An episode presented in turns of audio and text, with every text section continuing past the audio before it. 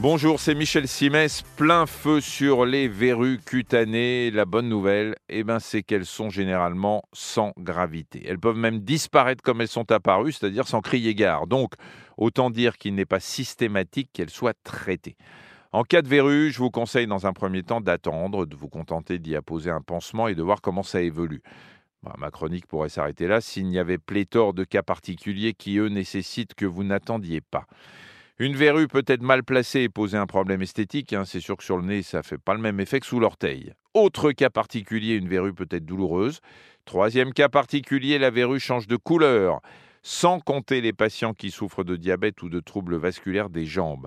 Si vous vous reconnaissez dans une de ces catégories, il vaut mieux consulter sans tarder, d'abord pour que le diagnostic soit affiné, ensuite pour qu'un traitement, qu'il soit au laser, chirurgical, à base de cryothérapie ou autre, soit mis en place. Ces verrues cutanées sont d'origine virale. plus précisément, il s'agit de certains types de papillomavirus qui profitent d'une éraflure de la peau pour pénétrer dans les cellules de l'épiderme. La conséquence, c'est que ces cellules prolifèrent de manière un peu anarchique, ce qui donne son aspect à la verrue, qui ressemble à une boule de peau.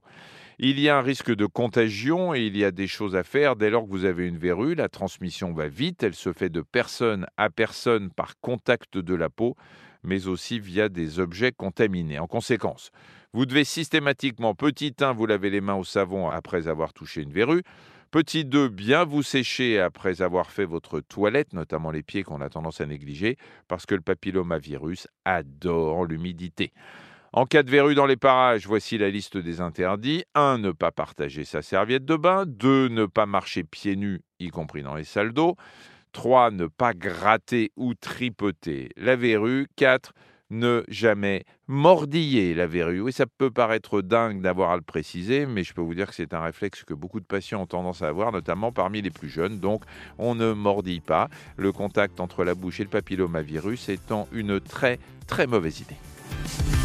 Merci d'avoir écouté cet épisode de Ça va beaucoup mieux. Si vous avez aimé, n'hésitez pas à en parler autour de vous et à nous mettre des étoiles. Retrouvez tous les épisodes sur l'application RTL, rtl.fr et sur toutes les plateformes partenaires. À très vite.